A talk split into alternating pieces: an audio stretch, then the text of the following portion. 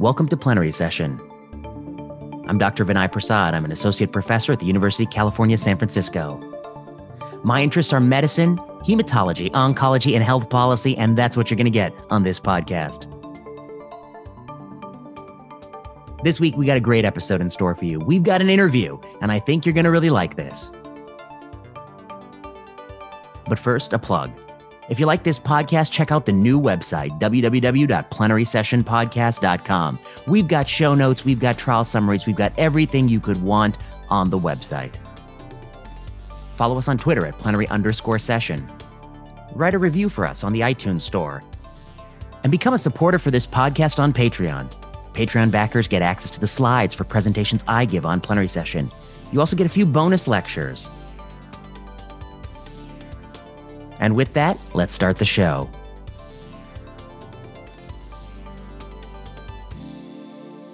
We're rolling. I'm back in Plenary Session, video edition, joined by the great Doctor Mark Lithgow. Doctor Lithgow is an oncologist. He is based out of London, and he um, is a terrific person who's doing terrific research. He's also on Twitter. Uh, Mark, it's a pleasure to speak with you today. Oh, thanks, Vinay. Delighted to be asked. Big fan of the show, of course. Thank you. Yeah, it's great to it's great to have you. Um, so, you know, I wonder if you might just take a minute and tell listeners uh, what your clinical practice is like now in London. Uh, what are the types of patients you see, uh, and what's your interest in oncology? Yeah. Yeah. So I'm a sort of what's an academic clinical fellow, medical oncology. So I'm currently at Imperial College in London. So I'm doing a, a PhD, sort of exploring the uh, modulation of the cancer microbiome. But um, before I uh, sort of studied medicine, I worked as a pharmacist for a few years. So I'm generally quite interested in sort of meta research, health policy, and quite uh, interested in sort of drug regulation and drug approvals as well. So we'll be doing some interesting work, I think. So you've done a lot of stuff, PhD. Well, not yet, not yet. My, oh, uh, that's yet to come. Mark, yes. You're glutton for punishment. You're glutton for training. How many more years, my friend? Uh, I don't know. So in the U K, so I think training's a bit longer than sort of in the U S. So I think it's because you have to wait longer for spots to open up. Yeah, that that definitely. Uh, but also, you know, people take, you know, to have them do a PhD over three years. I think the U S should do it sort of a bit quicker. And I think I our see. training's a bit longer as well. So in other words, you're saying it's better. It's better training. It's better. it's long- longer, longer, longer, longer, better, questionably. Um, but yeah. No, the microbiome so. in cancer. It's a, it's a yeah. hot topic. Definitely. Yeah, so there's a couple of really big uh, papers published a couple of months ago in Science where they did a fecal uh, microbiota transplant, and these were patients that weren't responding to checkpoint inhibitors um, in melanoma. And what they did is they gave them the microbiome or F M T from patients that were responding, and I saw that. Then it transformed their sort of response rate. So it's an interesting paper. Uh, I should discuss it on this podcast. I recall I looked at that paper. I was looking for a control arm. Where was that control arm in that paper? Yeah, so I mean, it wasn't. There was no control arm, but still, you know, I think it's a proof of concept. Ah, it's interesting. Of- it's an interesting idea. I mean, yeah. I guess um, if in fact, you know, I guess someday we'll find it out. But I mean, I guess that's the idea. The idea would be that there's something about the ratio of, what do they call them? Firmicutes, Firmicutes yeah. and... Uh, Is that the type yeah, of bug yeah, in the it's gut? All different ratios. So alpha diversity is the... Uh, is they call it alpha diversity? I see. And you want yeah. like... And so the theory is that if the right ratio were in the gut in combination with the checkpoint inhibitor, yeah, then then things will start working. Yeah, so there's been some really good studies, you know, like um, so a chap at Imperial, David Panato, showed that if pe- patients have antibiotics whilst they're on immune checkpoint inhibitors, they generally do much worse. Than, I see, um, but it could also be the condition that required the antibiotics to be administered. It could be, it, it, it could, could be, be but could, you know, be, chicken or the egg, isn't it? But definitely, um, yeah. Uh, okay, but that's interesting. I mean, I think it's it's something fruitful, worth studying, and. uh And I look yeah. forward to sort of a, a nice controlled study. I guess the control would be, I would imagine, so fecal transplant versus, um, you could give somebody their own stool back. I mean, that would be your control. Yeah, so, then you yeah. so they do that. There's some stem cell. Uh, so they do it in stem cell transplants as well, mainly because, you know, by the time patients are having stem cell transplants, they've got normally got lots of nasty, gut, you know, uh, antibiotic resistant bugs. That's so if you give, if you change the microbiome, then and they do get an infection, then likely it's to be, you know, much more, you know, easily to treat with with That's sort of antibiotics. I see. Well, uh, okay. Lots of revenue, lots of uh, interesting avenues, but definitely. I see. Okay, good. So we will keep a, a close eye on this field.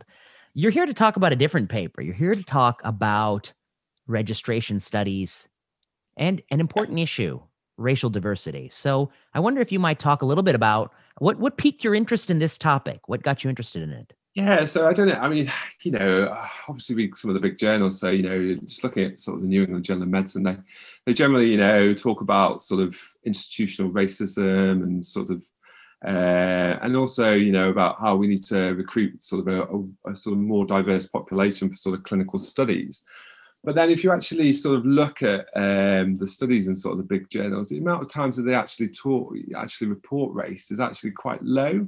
Mm. So, you know, for me, the first thing to do would really be to to actually acknowledge this sort of a, an issue by sort of, you know, mandating that that sort of people, uh, that, that sort of journals report uh, sort of race. Um, I see. That's interesting. So I guess what you're saying is they talk a good game. But let's yeah, see what they actually yeah, do. Exactly. So, let's see what they do. Yeah, let's see definitely. what they do.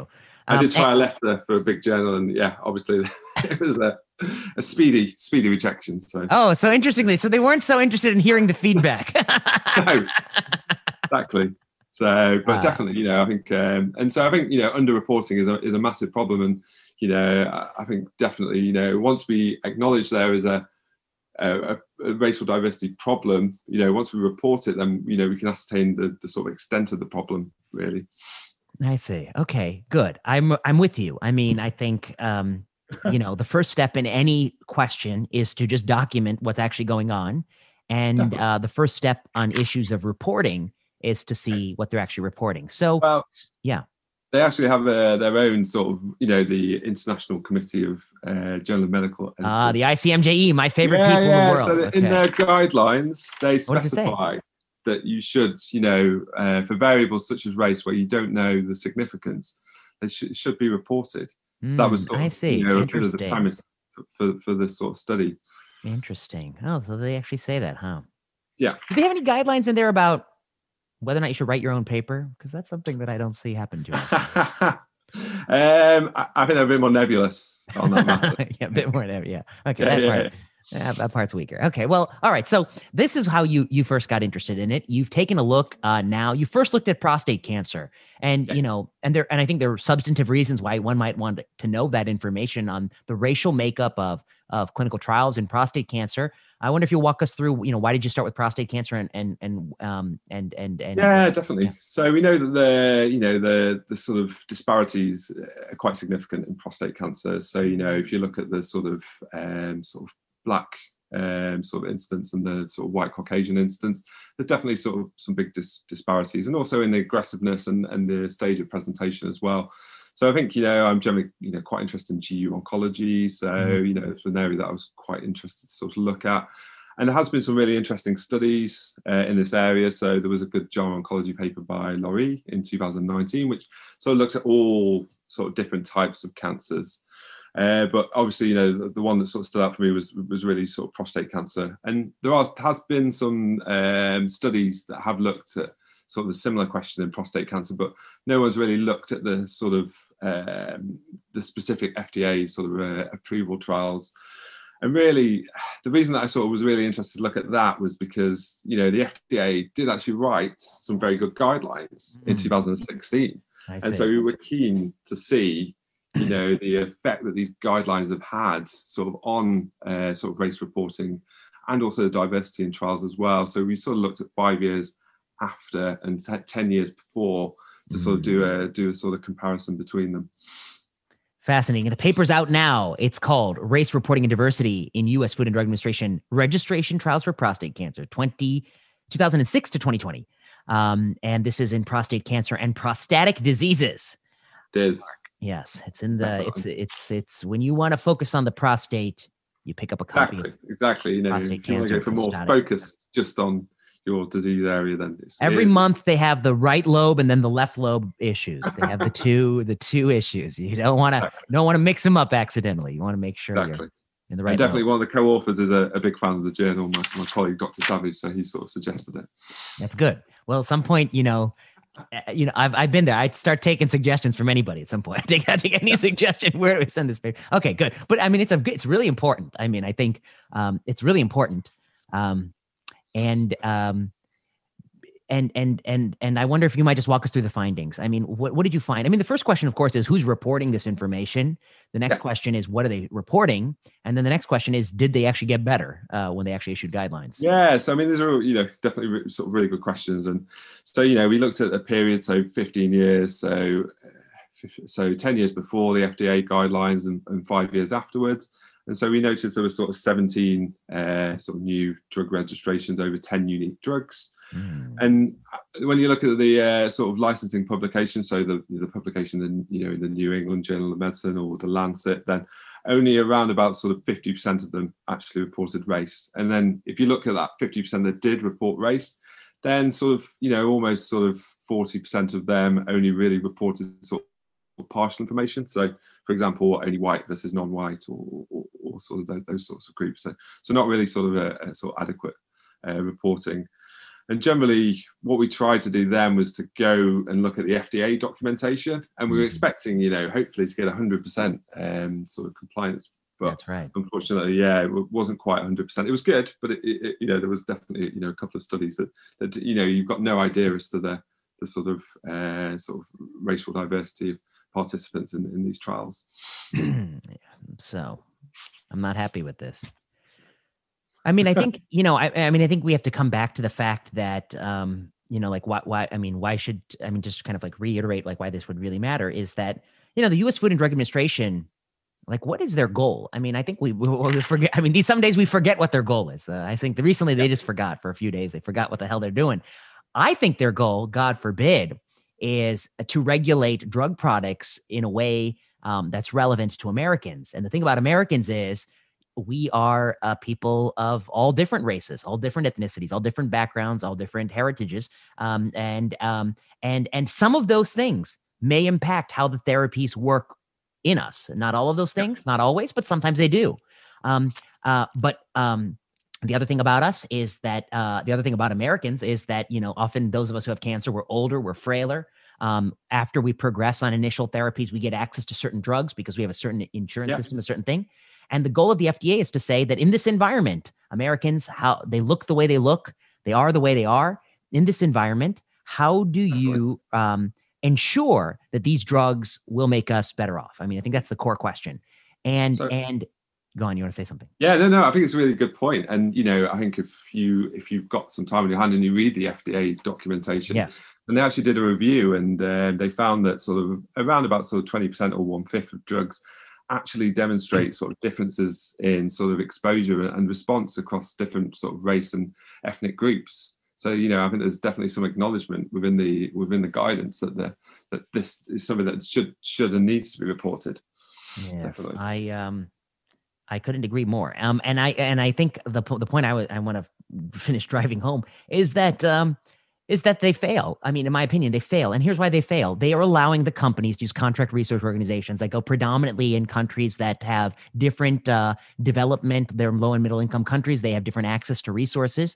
Um, they have different healthcare system development, meaning they probably don't have access to certain second line drugs. They have different racial makeup. They may not want to report the racial makeup because you might be in a country um, in Eastern Europe where it's predominantly Caucasian. Um, that might not be relevant for um, United States. Uh, um, you know, a, a, a white person in in Eastern Europe who has no therapy post-progression, who is ten years younger than the average person in this country, uh, who's not taking any other medications for comorbidities, might have less to do with somebody here in a uh, uh, in a multicultural, diverse yeah. society who's older on different medications, different B M I, uh, you know, different um, post-protocol therapy. Um, and, and the more that these differences accumulate, the less relevant the data is.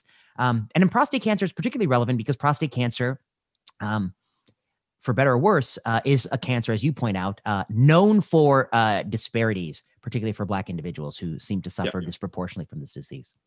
So, um, okay, what? So, what? So you? So the first thing you found was this reporting. Did it get better, Mark? Did it get better when they changed the guidelines? Well, it depends how you define better. So, you know, yes, there was a slight percentage gain, but you know, we're talking, you know, less than sort of five five percent. So, so statistically so significant, be, but not clinically meaningful. Yeah.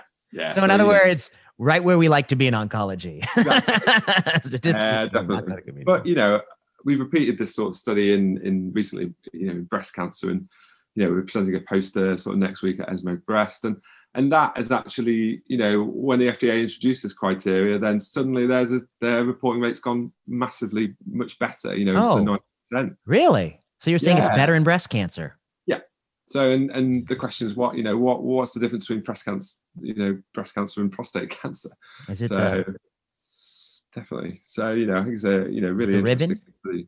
And I'm not quite sure what the answer is between the differences that we. we yeah, what is the see. difference? Yeah, I mean, we, they both are. I mean, I was going to say, is, is it that pink ribbon? Is that what motivated it? No, I mean, I they're I both mean, you know, they're both cancers with, breast, you know, with is, robust patient groups. Yeah, go on. You know, triple negative breast does show again sort of significant sort of you know race disparity in terms of outcomes and aggressiveness. So you know, uh, perhaps there are more more driving factors, you know, just associated with with. with the sort of, you know, with breast cancer more than sort of prostate cancer, but, but yeah, uh, don't know is the answer to the question. Hmm, okay. Well, um, what next, Mark? Where, where do you go from here? I mean, you, you, you're, you're making a good point. I thought I saw somebody, you know, somebody recently, they also looked at it more broadly and um, I think across all um, F D A approvals, even outside of oncology. Is that what I saw? It's a paper by Joe Ross and colleagues. Yeah, yeah. So I think um, you know, I think there's, there are there are definitely some really good papers, and hopefully this is an issue that's becoming sort of you know m- much more sort of topical, much more sort of debatable. So yeah. I think definitely you know this is a, an area that needs you know a lot more research. But I think you know once if we can get sort of medical journals to to sort of you know report sort of race, yeah. um, you know it's, it's the norm, then you know you're gonna people are gonna do further research because the, you know the data's sort of out there. So I think you know it's really a, a sort of call on sort of medical journals to. to sort of, you know, mandate sort of reporting a bit more. Have you read uh, a little paper that I like to call um, Data Sharing with One uh, by Jenny Gillan I that appeared, I think, in Trends in Cancer the last year? I'm sure you must have read it because, we, you know, obviously it's the most important paper. For you. Yes, right? Um I you think you might have to remind me, remind me. Of the, uh, well, uh, the, the reason I think about it is, it, you know, um, we are in a moment where um, I C M J E a few years ago, they thought about data sharing. What does data sharing mean? It means share, uh, at least as they described it, for prospective clinical studies of human volunteers, share um, data uh, on those individual patients in the study, uh, at least insofar as you can recapitulate the, the figures and tables of the paper. They didn't ask for more than that, just recapitulating the figures and tables of the paper. And this was ultimately struck down in their internal bureaucracy, obviously. Yes. Uh, a lot of pressure from the industry that they prefer not to share. Uh, although some companies claim that they share, it's really a farce because sharing where you have to apply through a, a year-long process and get approval and can only look at the data in a portal, you know, that ain't sharing at all. And anyway, so anyway, we, we this is a long-standing debate about how much data sharing we should have. And in this data sharing, Jenny Gill and I noted one thing, that the F D A actually, they do have data sharing by um, by the law.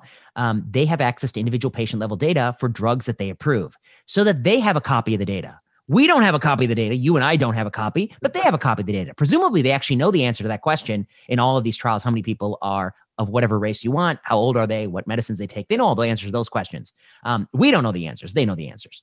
Um, so we looked at the papers that the F D A has published over a period of time, I forget off the top of my head, ten years or so. And we asked how often using the information the F D A has, not necessarily as part of the purview of their job regulating drugs, how often do they leverage this information to ask a different question? What are those different questions and how well do they look? We published this in Trends in Cancer. We called it data sharing with one because it's data sharing, but with just one other person, it's the F D A. Yeah. Yeah. And what we found was um, they use it for, I, I mean, You know, I, uh, um, they use it for a number of quite interesting purposes. A lot of interesting things from surrogate validation to questions of diversity to, you know, population questions. Uh, you can read the paper. We kind of describe the things they do with it. They do it for a lot of interesting things, and they do a lot of interesting things with that data. And our argument is this is what happens when you share with one other entity.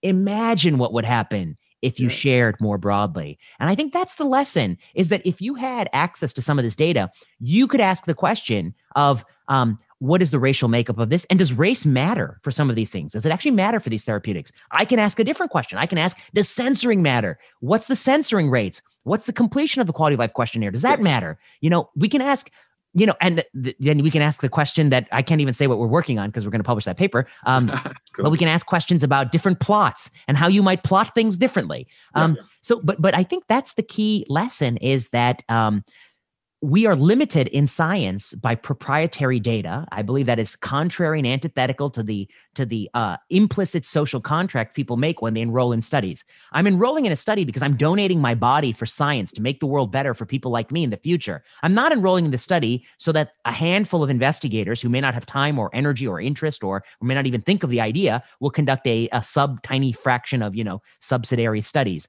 subsidiary yeah. studies. Um, I think that's the core tension. We still need to resolve it. Thoughts?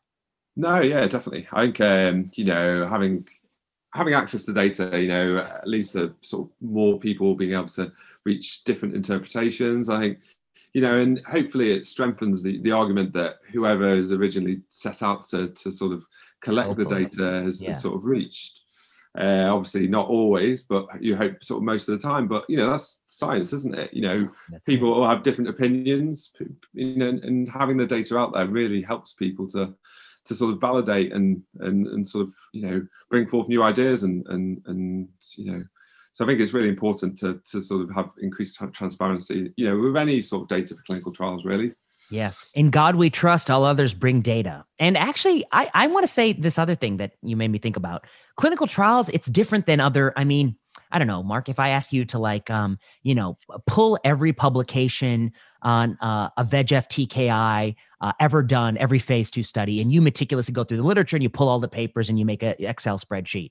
Okay, somebody will say, well, should Mark share his data set? I said, you know, you know, I, I mean, that's a question. It's a fair question. Maybe in the future, Mark should share his data set.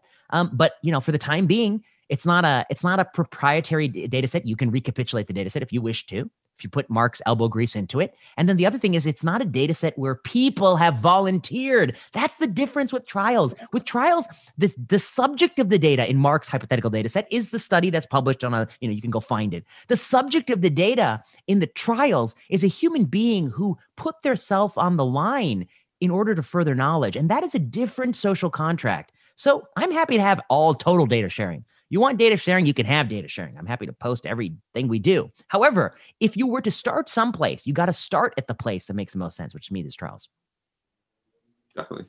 Yeah, yeah, no. I think, you know, these people enter, you know, pa- patients enter clinical trials and hope that they're going to further science, further new treatments. And I think, you know, sharing data is, is absolutely key. And that's what, you know, very much what any patient who goes onto a cancer trial or, or clinical trial, beyond, well beyond cancer, you know, hopes, I think.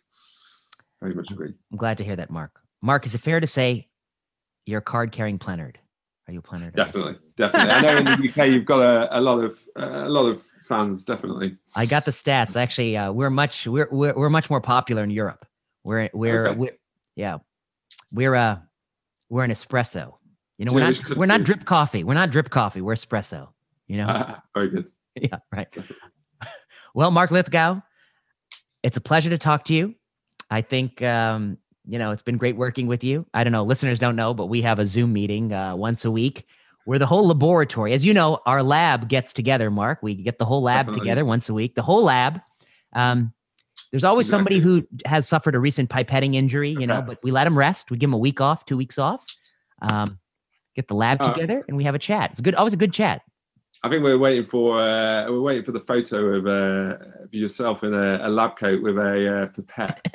And I'm sure Logan. Got to add, Logan, Logan add, add that to the lab site. Yeah, yeah. yeah. yeah.